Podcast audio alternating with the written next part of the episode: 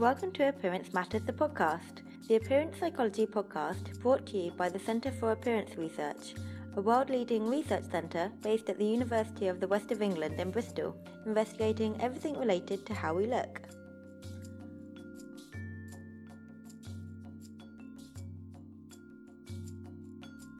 I'm Nadia, and today we have our second keynote address from our recent conference, Appearance Matters 7, this time by Dr. Eric Stice. In this abridged version of Eric's keynote, we're going to find out more about developing and disseminating evidence based body image interventions. Eric is introduced by Dr. Emma Halliwell, an expert in social cultural influences on body image concerns from CAR.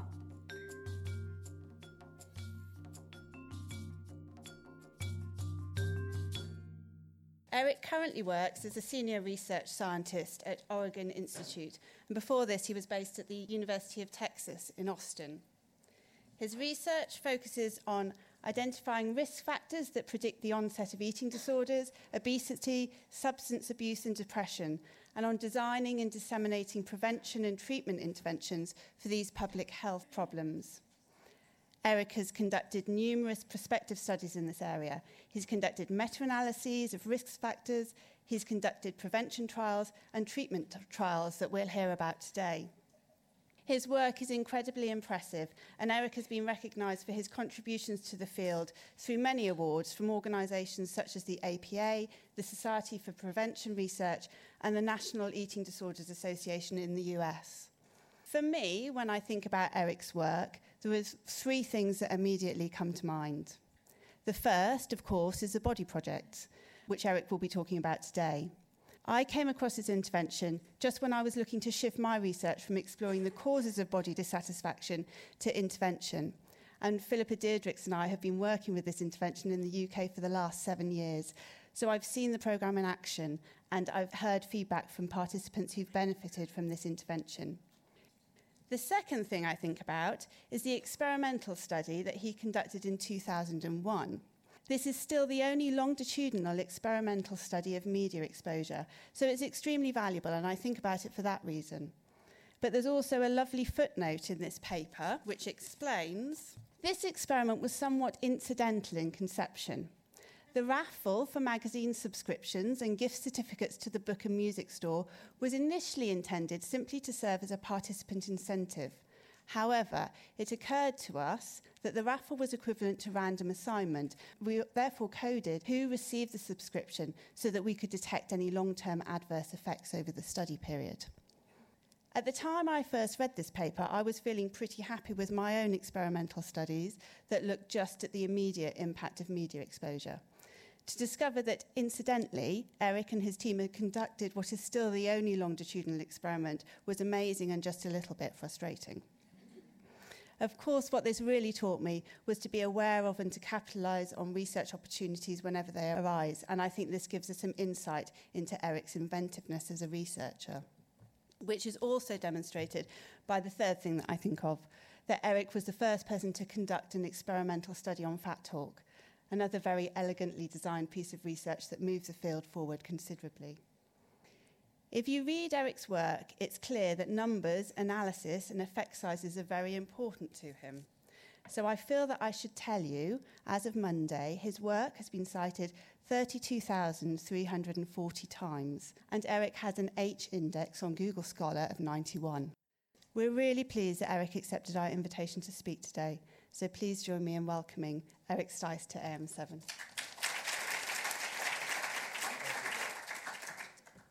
Uh, that was great. I really appreciate the opportunity to come and share the work that we've done with you and appreciate the very generous introduction. Our research team has developed uh, several different prevention and treatment interventions, and I wanted to, I was tasked with sharing with you a process that we took to kind of develop the Body Project the lessons that we've learned and the different steps and the challenges uh, we've faced and had to overcome, with the hope that it'll help other people who are trying to develop body acceptance interventions or other prevention programs uh, to do well. So that's the overarching goal of the talk. I'll start with a discussion of prospective studies, shift to randomized efficacy trials, and talk about our experience there.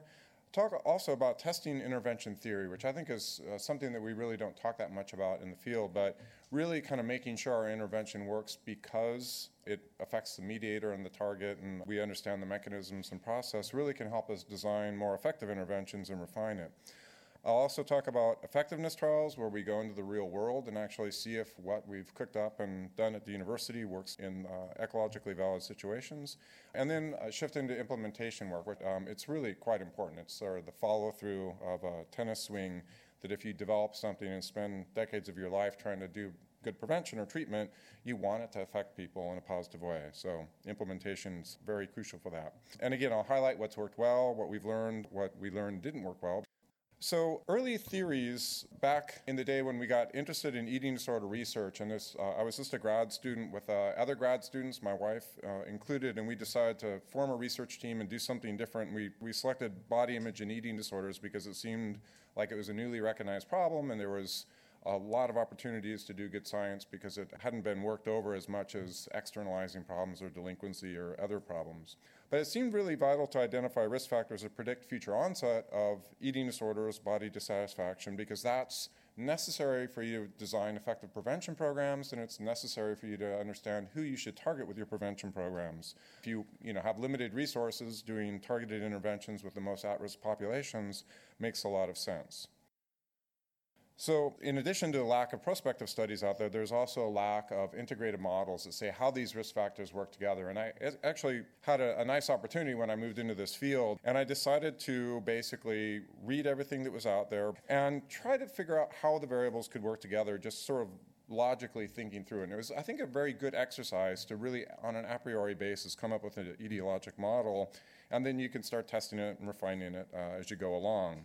So we uh, introduced the, the dual pathway model, which actually has more than two pathways, so it's not a great name. But anyway, we argued that the cultural preoccupation with the thin ideal, the pressure to be thin, our internalization of these appearance goals feed into body dissatisfaction, which promotes dieting, unhealthy weight control behaviors that can set up increased risk for binge eating and other eating disordered activities.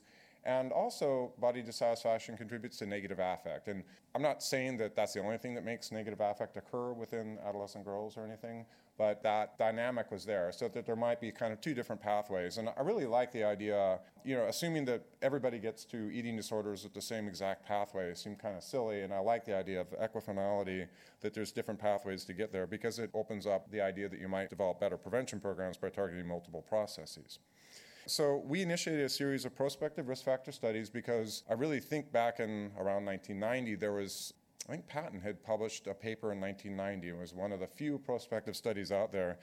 And we just felt like we needed to develop some scales. There wasn't like a measure of thin ideal internalization and pressures for thinness and some of these other constructs. So we, we did focus groups. We tried to learn from people about these variables and began conducting prospective studies. And in a nutshell, we found that perceived pressure to be thin, thin ideal internalization or the extent to which you're pursuing the appearance ideal promoted in the media, and elevated BMI predicted future increases in body dissatisfaction. Prospective studies also revealed that perceived pressure for thinness, thin ideal internalization, body dissatisfaction, dieting, and negative affect predicted future increases in or onset of eating disorder symptoms, and these, these findings are, have nicely replicated from independent labs, so it's reassuring in that way.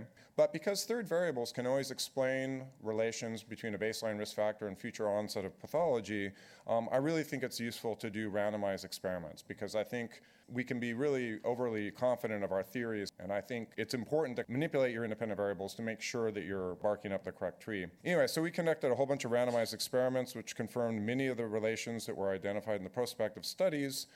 And again, these uh, have replicated in independent studies. And I do think it's important to pay attention to prodromal symptoms. Like fasting is a, one of the eating disorder symptoms that emerges that might pull out the other eating disorder symptoms. And we haven't really, as a field, talked much about how disorders unfold in terms of symptom presentation and whether certain symptoms emerge and then drive other symptoms for a full syndrome to emerge. So I think that's a good direction. So we're still doing prospective risk factor studies. This is another accidental one that came out of a study that wasn't supposed to find this, but we're, we're trying to use brain imaging more because it, it just seems kind of cool that you can see inside people's head and manipulate things in the scanner to learn something. But we found that basically young women who showed the greatest activation of core attention regions, like the anterior cingulate cortex, in response to seen supermodels, showed greater future increases in bulimic symptoms. And I think this is the first prospective brain imaging study to identify a potential risk factor for eating pathology. So it's sort of an exciting opportunity. There's also, uh, you know, a lot of studies. In fact, more of the studies have uh, focused on predicting onset of any eating disorder because you actually, it's very hard to have enough power to predict the onset of anorexia nervosa, bulimia, binge eating disorder, et cetera. And those studies also implicate social cultural processes like pressure for thinness and thin ideal internalization. Low family support is another one that's not probably received as much attention as it should, but it seems to be a pretty crucial factor. Going back to the question of how risk factors work together, um, was recently asked to write a review paper on this topic and uh, was dismayed to discover that we really don't know much about it. And it's somewhat problematic because the correlation between the risk factors makes it impossible that if you throw all the variables in the same model, they basically knock each other out of the model because of collinearity, and it results in a paper that you're not going to be able to publish horribly easily. But we tried to use mediation, and we basically did a prospective analysis for each of the pathways. So we said, did pressure to be thin at baseline predict change in body dissatisfaction over the three-year follow-up? Did negative affect at baseline predict change in eating disorder symptoms over the three-year follow-up? But it seemed to provide solid support for the dual pathway model. The other thing that I'm I'm sort of a stats geek, but there's this really great tool called classification tree analyses. It's really underutilized, but it's really fascinating. But essentially, you have a dichotomous or continuous outcome variable, and then you basically give the program all of your independent variables and let the program pick which variable is the best at identifying groups at differential risk for onset of the disorder and tell you the exact cut point that's optimal for differentiating people who are going to grow up to develop an eating disorder. And it's totally data driven, and I'm unabashedly, I'm, I'm cool with learning from the data. But what we found was basically among the sample, and it was about 440 kids at baseline, the baseline rate of eating disorders was 11% in the sample. Body dissatisfaction emerged as a core best risk factor. And basically, if you're in the upper quartile body dissatisfaction, you have fourfold increase in uh, onset of eating disorders. It's 24% versus 6% if you're in the lower three quarters of the distribution. And then interestingly, if you have elevated body dissatisfaction, it then goes through and says, on this arm of the, the, the tree, what's the best predictor? So among those with really high body dissatisfaction, depressive symptoms emerge as the next most potent predictor, signifying an interaction that basically depression or negative affect interacts and amplifies the risk conveyed by body dissatisfaction. So that's valuable. And 43% of the people with elevated body dissatisfaction and depressive symptoms show onset of eating disorder. So if you really want to go after the highest risk population, that would be a good place to start.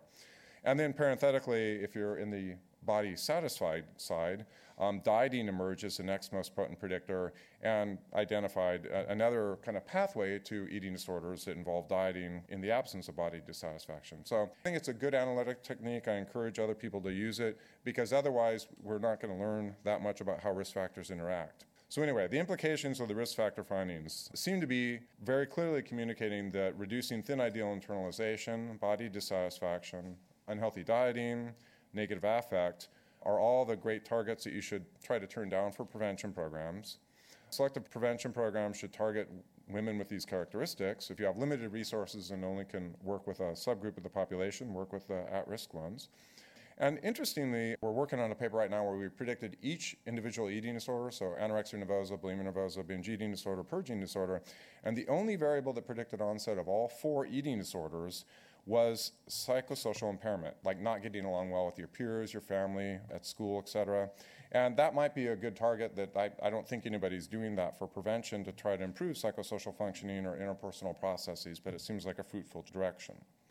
All right, so with regard to lessons learned from this work, a, uh, getting schools to permit you to analyze and study their kids is hard. I got told no more times than I got told yes when I approached principals.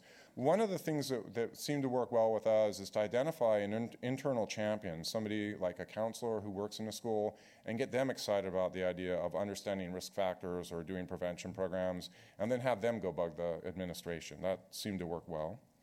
Good retention is a challenge in prospective studies. Uh, we learned that paying people for their time to do research is valuable. Branding the study, kind of making up a name that's catchy, and then giving them swag. Is that a term that you guys use over here? I, actually just learned recently from one of my research assistants what that stands for. But it's, you know, basically like giving them t-shirts that say the Body Project or something like that. It really kind of makes them feel like they're part of something important. And then collecting contact information. We ask everybody in every one of our studies for the names and contact information of three people who will always know where they are for the rest of their lives. And believe it or not, there are some people who even lose touch of them, but that at least allows you to stay in touch with them, check in with them every six months over the follow up period. And it, it makes a huge difference. If you have 95% retention in your study over time, it's really vital, especially if you're studying disorders that are fairly rare. You could lose all of your cases if you have 10% attrition. We also found focus groups were very useful, that uh, a lot of times in science, at least in psychology, we sort of uh, focus more on empirical research. But having qualitative input is really vital, and we learned uh, an awful lot from focus groups in the early stages of this research, and I think that's important as well. And then finally, uh, collinearity really complicates interpretation of risk factor research. And rather than just sort of saying no variables matter because they all knock each other out of uh, predictive models when they're entered simultaneously, take the time to try to use mediational models or classification tree analyses to sort out interactions between variables. Okay, so that was phase one. Two, I wanted to talk about efficacy trials, prevention programs, because uh, at the end of the day, I was mostly interested in doing etiologic research so that we could do good and prevent eating disorders. So I'll describe uh, basically a program of research we, we went through, and I'm a little bit sort of a rabbit experimentalist, and I thought it was important to take each variable in the dual pathway model and manipulate it to make sure that it's actually causally related to eating pathology. We're definitely right, it seems, with thin ideal internalization and body dissatisfaction. Turning those down really reduces eating pathology. Negative affect has been much more hit and miss, but I'll showcase the work that we did on the Body Project and the healthy weight prevention programs. So, in the dissonance based body projects, we basically provide young women an opportunity to say why it's a bad idea to try to look like a supermodel, and they talk themselves out of it. And I have to admit that basically that was the same content that is in a lot of other programs. So, it's not like a new idea, but usually the other programs would lecture at the kids and say it's a bad idea to try to pursue an unrealistic appearance ideal rather than having the kids talk themselves out of it. And cognitive dissonance is a really cool, very fundamental thing. We have a very base desire to maintain consistency between what we do and what we think. So we can use that for therapeutic benefit and have people do things that make them think in a healthier way. And that's what the, the Body Project does. So it's also known as the Reflections Program, Free Being Me, the Succeed Body Image Program in different countries, but they're all dissonance based interventions that really um, have the same core exercises of just you know, doing role plays and writing letters about why it's a good idea not to pursue the thin ideal. So it reduces thin ideal internalization, and that theoretically reduces the other variables in the model, including body dissatisfaction, unhealthy dieting, negative affect, and eating pathology. There's four things that you, that you need to do to kind of maximize dissonance induction. Doing it on a voluntary basis, uh, having no external justification for your arguments, having high public accountability, and putting in a lot of effort all those things maximize dissonance induction. So, you know, in the intervention, uh, the young girls discuss the cost of pursuing the thin ideal, write letters to younger girls about avoiding body image concerns, argue facilitators out of dieting or pursuing the thin ideal, and engage in behaviors that they avoid because of body image concerns. So it's really just, it's a very simple intervention that just goes after one construct, but does so with a whole bunch of different activities that were varied to hopefully improve engagement. So the healthy weight intervention, which is sort of in the other corner, and to be honest with you, this was supposed to be a placebo control group, so it wasn't supposed to work. We basically reasoned that we would have young women, uh, you know, that signed up for body acceptance class and say, well, one way to improve your body satisfaction is to basically make gradual improvements to your dietary intake and your activity levels so you balance intake with output, which is not rocket science and certainly not novel. But it was participant driven and it was very gradual changes. So it's lifestyle focused not go on a diet so you look good in a bikini at spring break, but like eat healthy for the rest of your life. And in the first two trials that we used it, and we thought it was a placebo uh, intervention, it produced some effects, and it was like, oh, this is kind of curious. Maybe we should get behind it and push instead of making trying to make it less effective. Maybe we should try to make it more effective. So we we tried that. You know, the idea is that if you improve body dissatisfaction by kind of eating a healthier diet and exercising more, that's great. So anyway, that's the other program. The early pilot trials basically suggested that the Body Project produced nice reductions in risk factors and symptoms, which encouraged us to kind of go in and get a larger trial funded. In 2006 and 2008, we published the first large efficacy trial in which we randomly assigned people to the Body Project, the Healthy Weight Intervention, an expressive writing intervention where they'd basically write about some emotionally important experience that they'd had, a real placebo control condition, um, and the assessment only control condition. So we saw nice reductions. We saw greater reductions in eating disorder symptoms for the Body Project relative to all three alternative interventions. And I really think it's critical to outperform credible alternative interventions because otherwise all of your effects could just be demand characteristics inherent to trials. As a second focus, uh, it was encouraging that some of the effects persisted out to one year follow up. We got nice reductions in body dissatisfaction, again, with the Body Project outproducing expressive writing, which is a, a, credible alternative intervention, but not the healthy weight. Healthy weight actually did a fairly good job at reducing body dissatisfaction too, but not as good as the Body Project. And the effects seem to persist out to six month, one year, and two and three year follow up. So it's encouraging that this three hour intervention is producing effects that seem to persist out to three year follow up. I think most exciting for me, this is definitely the greatest results I had, and I, I actually laugh about this because we were talking about serendipity earlier. My statistician was like, Eric, don't you want to see if you reduce onset of eating disorders? And it's like, oh, I don't think we'll have enough power. And he's like, I don't just take a day to, to code. And it's like, all right, go ahead. It took him one afternoon. He basically got a beautiful 60% reduction in eating disorder onset over three year follow up for both the Body Project and for a healthy weight. So that's, and that's the holy grail. That's the whole idea is that you go into a high school and help people not develop an eating disorder. So we were very excited about that. Uh, we got a 50% reduction in obesity onset for the healthy weight intervention versus a control condition. This too is um, it's it's laudable. It's been really hard to prevent obesity onset, and I actually don't think any real obesity prevention programs have, have done this well. Anyway, uh, numerous uh, efficacy trials conducted by a whole bunch of independent teams have replicated the effects of the Body Project. This has included um, Carolyn Becker's work, Halliwell and Diedrichs', um, as well as a, bunch of other people in America that we've followed over the years. So that's encouraging. So far, we know it's produced positive effects for young girls, middle school girls, high school girls, and uh, young adults. In some of our studies, there's people as old as 40s, really old people. Anyway, the healthy weight, we also, um, I did want to say you know, there's been very little interest or in uh, implementing a healthy weight prevention program, I think in part because everybody thinks dieting causes eating disorders. So if you try to get people to eat a healthier diet, you might uh, harm them. But in a second efficacy trial, we found that the healthy weight intervention produced very close to a 60% reduction in eating disorder onset over two year follow up. And we found good unhealthy weight gain prevention effects. I think the, the results from the healthy weight trial are pretty critical because they reveal that promoting reductions in unhealthy food intake and increases in activity prevents rather than contributes to eating disorder onset. And for me, I think it's as unpopular as I think I am for saying maybe dieting isn't the root cause of eating disorders. I think dieting comes in lots of forms, and promoting positive lifestyle change, I don't think is going to cause anorexia nervosa, but it's you know certainly important to do that. And I will also admit that we did some brain imaging work and basically found that for every additional hour you've gone since you've last had food, the reward value of food goes up, and it goes up much more steeply for unhealthy foods than healthy foods. So clearly, you know, skipping meals, fasting, bad idea. Lifestyle changes seem like a good idea. But anyway, that's a, a sidebar. So, in terms of lessons from the efficacy trials, we basically feel like rigorous trials are more compelling than non-rigorous trials. And you know, if you think about it, science is persuasion. You're trying to persuade people that hey, try this prevention program or treatment intervention. And the more rigorous the data, uh, the more use of objective outcomes, et cetera, the more compelled people will be by your findings. Large sample size is pretty critical. Um, when I think of other eating disorder prevention programs not having been shown to reduce eating disorder onset, I actually think a lot of that problem is that they didn't design the studies to be fully powered to actually detect that effect. So it's quite possible that a lot of the other prevention programs that are out there do work very well. They just haven't been tested in big, fully powered studies with long term follow up.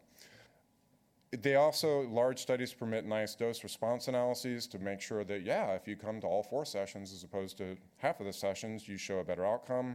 That's a, a critical thing for kind of establishing a causal relation between an intervention and an outcome. Alternative interventions are useful for ruling out the effects of demand characteristics. And I think, you know, as, as a field, we'll have much better credibility if we use placebo control conditions, if we, if we try to use objective outcomes. And I think that's really important. And having high standards for efficacy. Uh, we've done several interventions that we've developed that have produced significant effects that we don't think are big enough to get excited about. And I think it's scientifically responsible to say, yeah, it sort of worked. The proof of concept was there, but the effects were too small to really get excited about implementing that broadly.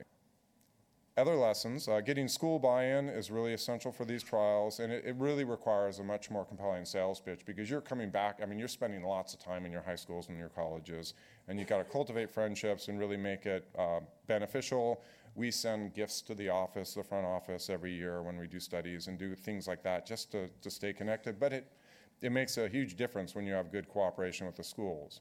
Scripted interventions we think are useful for promoting standard implementation.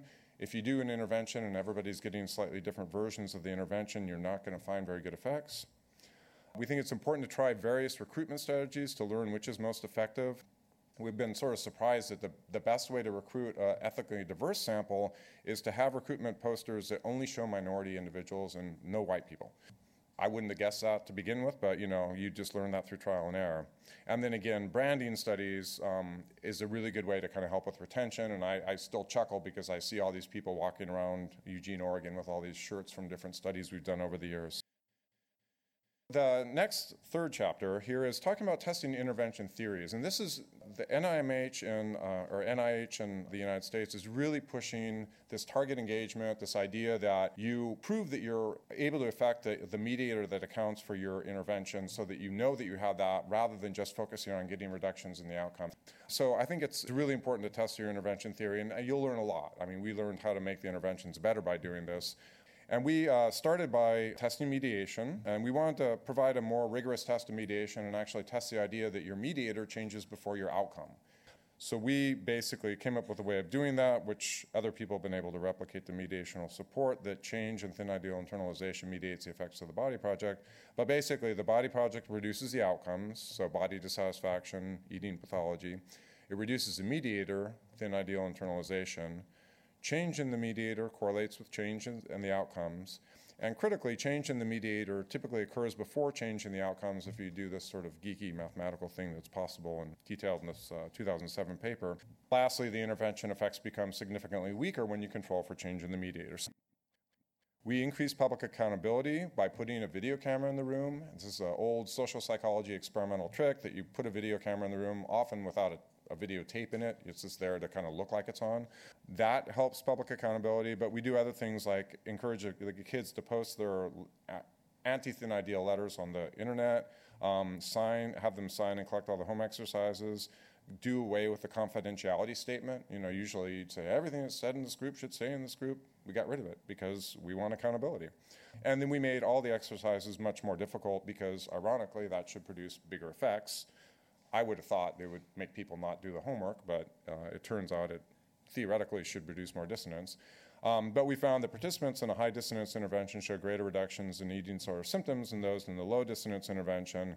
Although freely admitted, um, this, the findings from this study definitely suggested that the intervention content, which is similar across those two interventions, drove a lot of the variance. So it definitely contributes to the effects. It's not just dissonance induction. But it's a pretty rigorous control condition if you're beating out a low dissonance version with the same content. So that was kind of encouraging. Third, we tested this. I, I, really got excited about this idea, but we really wanted to say does a prevention program disrupt the etiologic processes that are operating in the lives of the adolescents in our studies? So we basically use classification tree analyses to see if condition in a randomized trial enters the prediction equation to explain who shows onset of eating disorders. And what we found was in this particular study, uh, the variable, which is a mouthful, that denial of the cost of pursuing the thin ideal was the best risk factor for predicting eating disorder onset. Basically, identifying kids that are um, about a fourfold increased risk for eating disorder onset if you're in the upper 10% of that variable. So, again, this is classification tree analyses. The data spoke. That was the, the biggest predictor. But the program then selected condition, and intervention condition being in the body project eliminated that risk. like if you go through the body project and you're in that denial of, of cost of pursuing the thin ideal category, nobody had an eating sore onset, which was really encouraging. Healthy weight and expressive writing had about half as much onset, and in the control condition, half of those kids showed onset of an eating disorder. So it really just expresses how much an intervention can really kind of disrupt the etiologic processes. Again, this is a three hour intervention in this study, so it's really exciting. And you learned a little bit about other pathways to eating pathology here. We learned that emotional eating is another pathway, and externalizing problems, which I'm still not entirely sure how to interpret that, but maybe that's impulsivity. I'm not entirely sure. But those are other potentially good targets for prevention programs if you want to improve the overall yield of prevention efforts. All right, so testing the intervention theory. We also wanted to see if exposure to thin images produced effects. Well, we, we had done, as you heard in the introduction, experimental work showing that exposure to thin models makes people feel bad about their appearance and uh, produces negative affect. And Emma and Phillippa had done this beautiful study back in 2014 where they had people go through the body project or the control condition, and then in an independent study expose them to thin models to see if completing the body project eliminates the negative effects of exposure to thin models, and they found beautiful effects. It just lined up perfectly. So this is one of my favorite studies. The other thing that we thought would be useful is to use fMRI to detect the effects of the body project. Uh, we basically found that we did an fMRI scan before and after completing the body project or uh, for controls who didn't go through the body project and exposed them to basically images of two thin models, two average weight people, women, um, or one thin model and one average weight person. And we had them say who looks more attractive. And basically, what we found was after going through the body project, there was less recruitment of a key reward region when you see a supermodel, which is actually kind of weird. I wouldn't have guessed that as a teenage girl, when you see a supermodel, your reward circuitry lights up, but you know, you don't know until you look. Um, the caudate is, is one of the, the classic uh, areas of the striatum, which is a key reward circuitry, and doing the body project reduces activation. After going through the body project, there's actually greater caudate activation when you're exposed to average looking people as opposed to thin people. So that's kind of cool you know, the results seem to provide evidence that the body project alters neuroresponsivity to thin images that contribute to body image concerns and eating pathology. And it's kind of cool because these, you know, the kids after going through the program, theoretically, as they walk around London, they're going to be less negatively affected by, uh, you know, images on billboards and buses, et cetera. Um, and the objective biological support is unique to the body project. And I, again, I think it's a good idea to use objective outcomes and, and take the trouble. And learning brain imaging took forever, and it's a very big challenge, but it seems kind of rewarding and a worthwhile thing to do. So, in terms of lessons from the intervention theory testing, studies that test aspects of the intervention theory seem critical for guiding improvements of the prevention program. Through doing this work, we came up with a new enhanced dissonance version of the body project that seems to be producing bigger effects. I really think that program refinement should be an ongoing process. You know, it's, it seems really wrong when you invent something and say, okay, it's perfect, I'm done. I don't want to change it. And trying to emulate, if something has worked fairly well, it's, it seems like a really good investment to try to make it work even better. And providing evidence that prevention program affects biological outcomes seems really important for kind of promoting implementation. For some reason, this sort of makes people think, oh, it's, it's a real thing. It's not just talk therapy, which is sort of silly. But, you know, if we're trying to get people to invest money into implementing programs, you want to have good science that says it really does work. So it's worth it. Okay, so we next shifted into testing whether the intervention works in the real world. The question is Does the Body Project produce effects when secondary school nurses or counselors recruit students and deliver the intervention? And we randomized adolescent girls with body image concerns to either the Body Project or an educational brochure control condition. And we went to every high school in Eugene, Oregon. It's not a very big metropolis, but all, all seven of them signed on. So it's kind of nice to really go into a community and, and offer this intervention. And what we found is nice effects for eating disorder symptom reductions, persisted out to three year follow up. So the average effect size is definitely smaller in the effectiveness trial. And I think what we learned was that working with the best clinician in high schools isn't always great. And what we found was that a lot of these counselors had never actually done counseling in a mental health sense. They do more academic advising, you have to be sort of selective, you know, trying to get people with group therapy experience and people who have some expertise in eating disorders.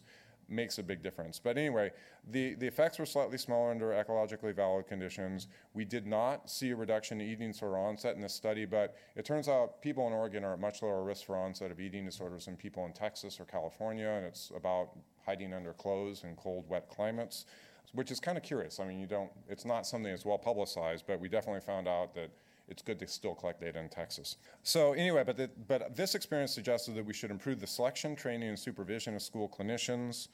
So we conducted an effectiveness trial in eight different universities in the U.S. in Philadelphia, Austin, Texas, and Eugene, Oregon. And college counselors were responsible for recruitment and delivery of the program. And we randomized to uh, the new Enhanced Dissonance Body Project or Educational Brochure Condition and really improved the selection, training, and supervision. For example, because we were videotaping the sessions, we can now go through and really carefully rate fidelity and competence and provide feedback based on the standard approach. And it really helped us. Uh, help the facilitators do a better job. It was a, an eye opening experience. And again, we're, we're learning things about when you go to implement how to train people to do this effectively is really critical. So we confirmed that the Body Project produces effects under ecologically valid conditions when clinicians deliver the prevention program in colleges. Nice eating disorder prevention effects, uh, reductions out the three-year follow-up again. So far, we've always got effects out the three-year follow-up if we look that long. And we got effects for body dissatisfaction. Just in terms of comparing the effects across studies, which I think is really useful, it's a benchmark, benchmarking approach. In the efficacy trial, we had an average D of 0.59, which is a medium effect size. It was a little bit lower in the high school effectiveness trial, and then when we did the effectiveness trial in colleges, it went up, and I think that was due to the improved recruitment supervision of the facilitators, but also the enhanced dissonance intervention. Um, so, in terms of lessons learned from the effectiveness trials, revealed that selection and training of facilitators is really critically important. It was not apparent from efficacy trials in which your favorite grad student does all the intervention. And that's also, it also really underscores that there's an unfair comparison between efficacy trials and effectiveness trials, that in effectiveness trials, the people may just run two or three groups. They won't run 50 groups. So they may never produce the same beautiful effects that you get with a really expertly trained or, you know, somebody who's highly experienced. We also refine the intervention script, and we've always solicited input from the facilitators about how to improve the script, and we are always open to good ideas. I think that's actually why it has high acceptability and works pretty well. And we also solicit input from the participants about what they like and didn't like, and we're willing to kind of abandon things that seem like the, the, the kids didn't like to do. We also learned that it can be difficult to locate clinicians with the experience to competently implement the body project in a lot of secondary schools. In universities, we were a little bit better off, but with the economic downturn, the recession that hit in 2008, um, a lot of the counseling centers were, were cutting staff and it was becoming more difficult to find clinicians. So it prompted us to test whether we could task shift implementation to peer leaders or deliver over the internet and if it, if it would work as well. Uh, so our work with peer leaders was prompted by Carolyn Becker's pioneering implementation research with peer leaders with college sororities. That was born out of necessity that so many people wanted to do the body project that she couldn't run all the groups herself, so she had to train other people and luckily did that and found out a really good way of training the sororities members to implement the program to themselves which that's a really great solution. I like the people who are affected by a problem being part of the solution. It seems like a really elegant thing and we compared the efficacy of peer led versus clinician led groups versus educational brochure control condition, and we got good effects again. We found that the professional counselors did a little bit better than the peers, but the peers did pretty well. And we compared the e-body project to the group body project, an educational video control condition or an educational brochure control condition in this randomized trial, and we paid somebody to make pretty website and all that. But anyway, in this first trial, we had the internet intervention produce positive effects. It looked like it was fairly similar to the group based intervention in terms of effects. And there's also body dissatisfaction effects. It was interesting that the educational video was sort of therapeutic. It wasn't a significant effect, but it's a D of 0.25. So just showing people a free video is very therapeutic, and we probably should do all prevention programs with that base minimum control condition because it seems kind of not right to do assessment only control conditions. The eBody project produced greater reductions in symptoms and risk factors, uh, persisted through two year follow up with some of the effects, and it, strangely enough, actually reduced unhealthy weight gain in this uh, two, over two year follow up in the study, too. The eBody project, it's um, six modules that take about 40 minutes each to complete. So the next thing we did, though, is we, we sort of shifted into implementation trials. We really wanted to see what's the most effective way to kind of deliver this content, internet, clinician-led groups, peer-led groups, and we currently have results through six month follow up. The good news is clinician led and peer led groups all produced reductions in virtually all of the outcomes, and they persisted through six month follow up, which is very encouraging. The eBody project did fairly well. It, it, did better than a lot of programs have done out there, but didn't produce as many effects, and the effects were smaller on average. And this was kind of for me, the most exciting thing is that the clinician led and the peer led groups both significantly outperformed the internet based intervention. And again, this is another alternative intervention. So even though it's our alternative intervention, I was happy to see that we can beat out an internet intervention. And then lastly, there was no significant differences between clinician led and peer led groups, which is encouraging. But the other really cool finding, I think it was close to a 75% reduction in eating disorder onset for peer led body project groups compared to the internet. So that's really encouraging. I don't think an, a prevention program has reduced eating disorder onset relative to another credible alternative intervention yet.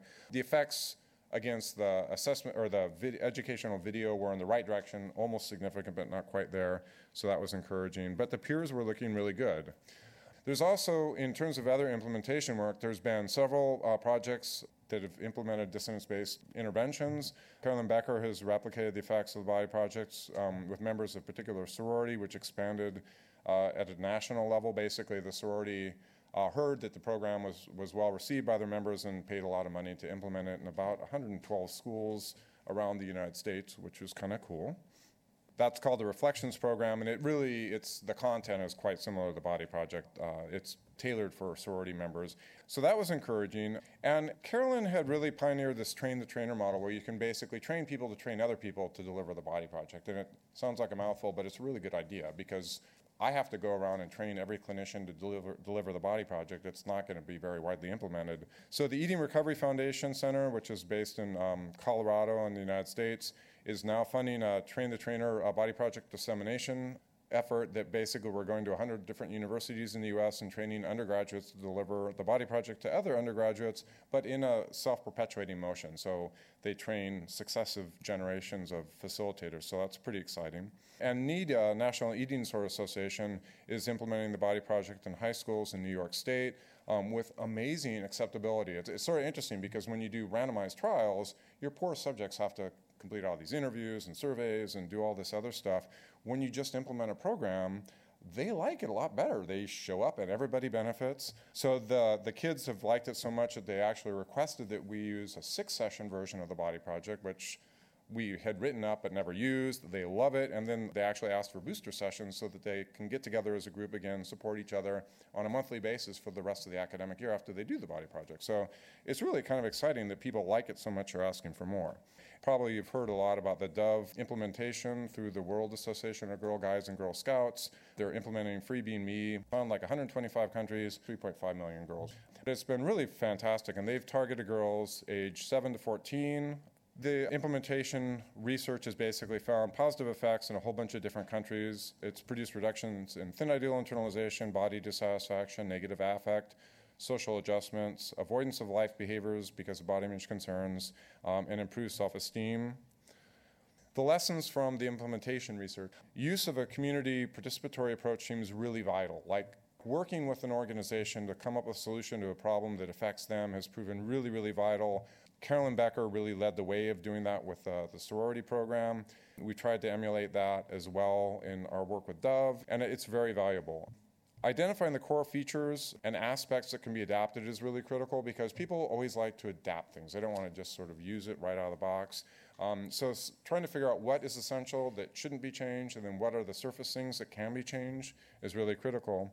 Uh, we also learned that a scripted intervention manual, which everybody seems to love to hate, is not a bad idea. I sort of think about it as training wheels. So when you pick up the intervention manual and you can read the nice gray boxes and just sort of deliver an intervention without any fear of public speaking or anything like that, it allows you to learn how to do it and then you can sort of put it in your own words and, and not read again.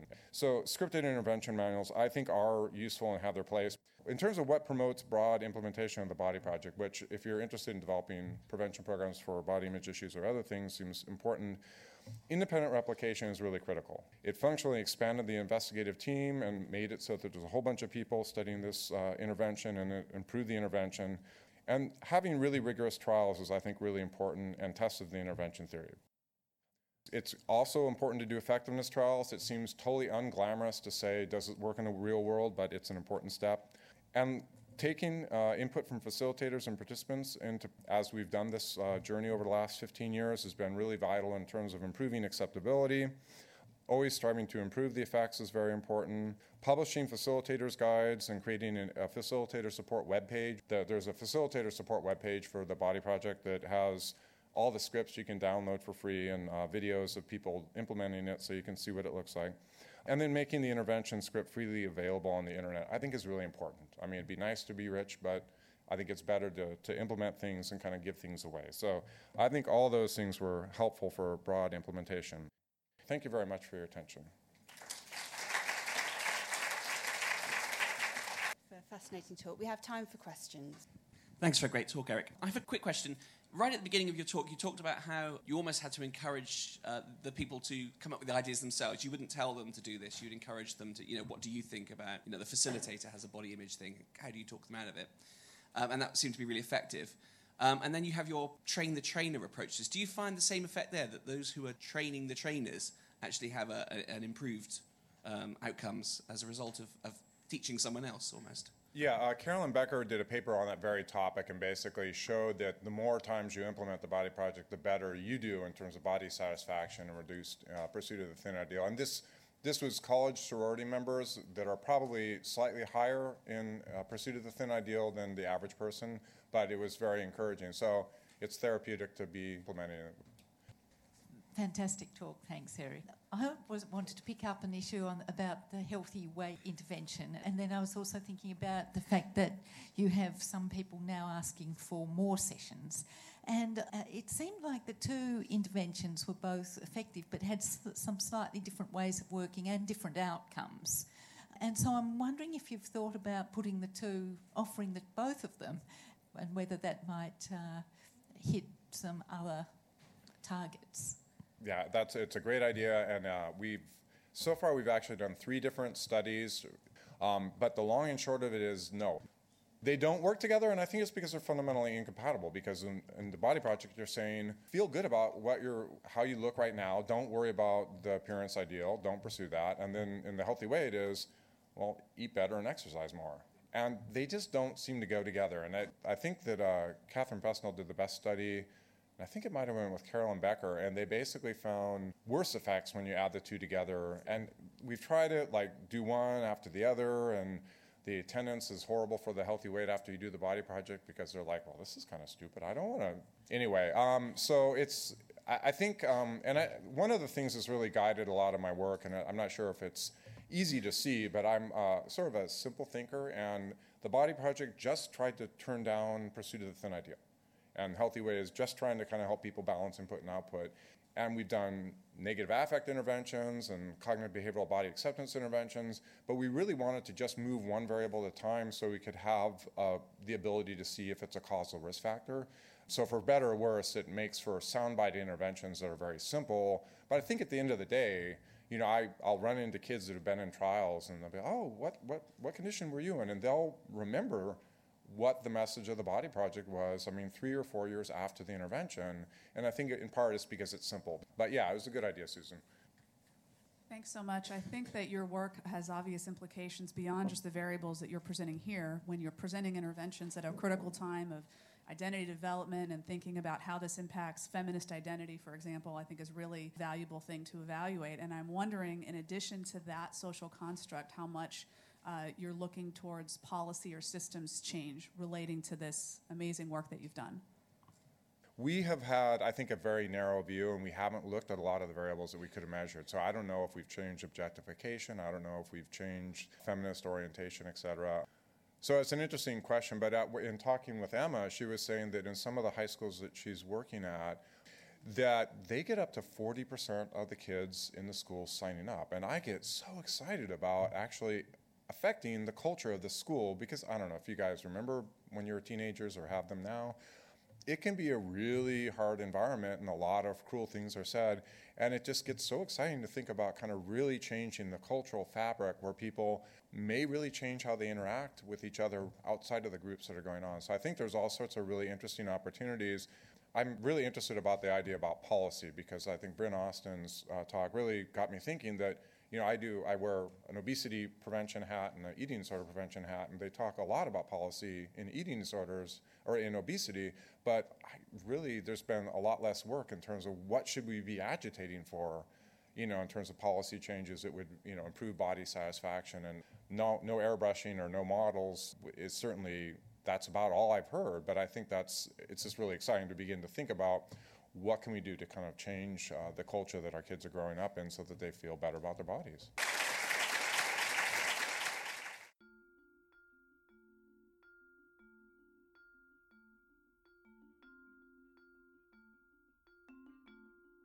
A big thanks to Dr. Eric Stice for giving us permission to share his informative and insightful keynote address. To hear more from Eric on body image interventions on this podcast, have a listen to episode 6. Next time on Appearance Matters the podcast, we'll be sharing our third and final 2016 Appearance Matters 7 conference keynote address by CAR's Professor Diana Harcourt on visible difference in low income countries.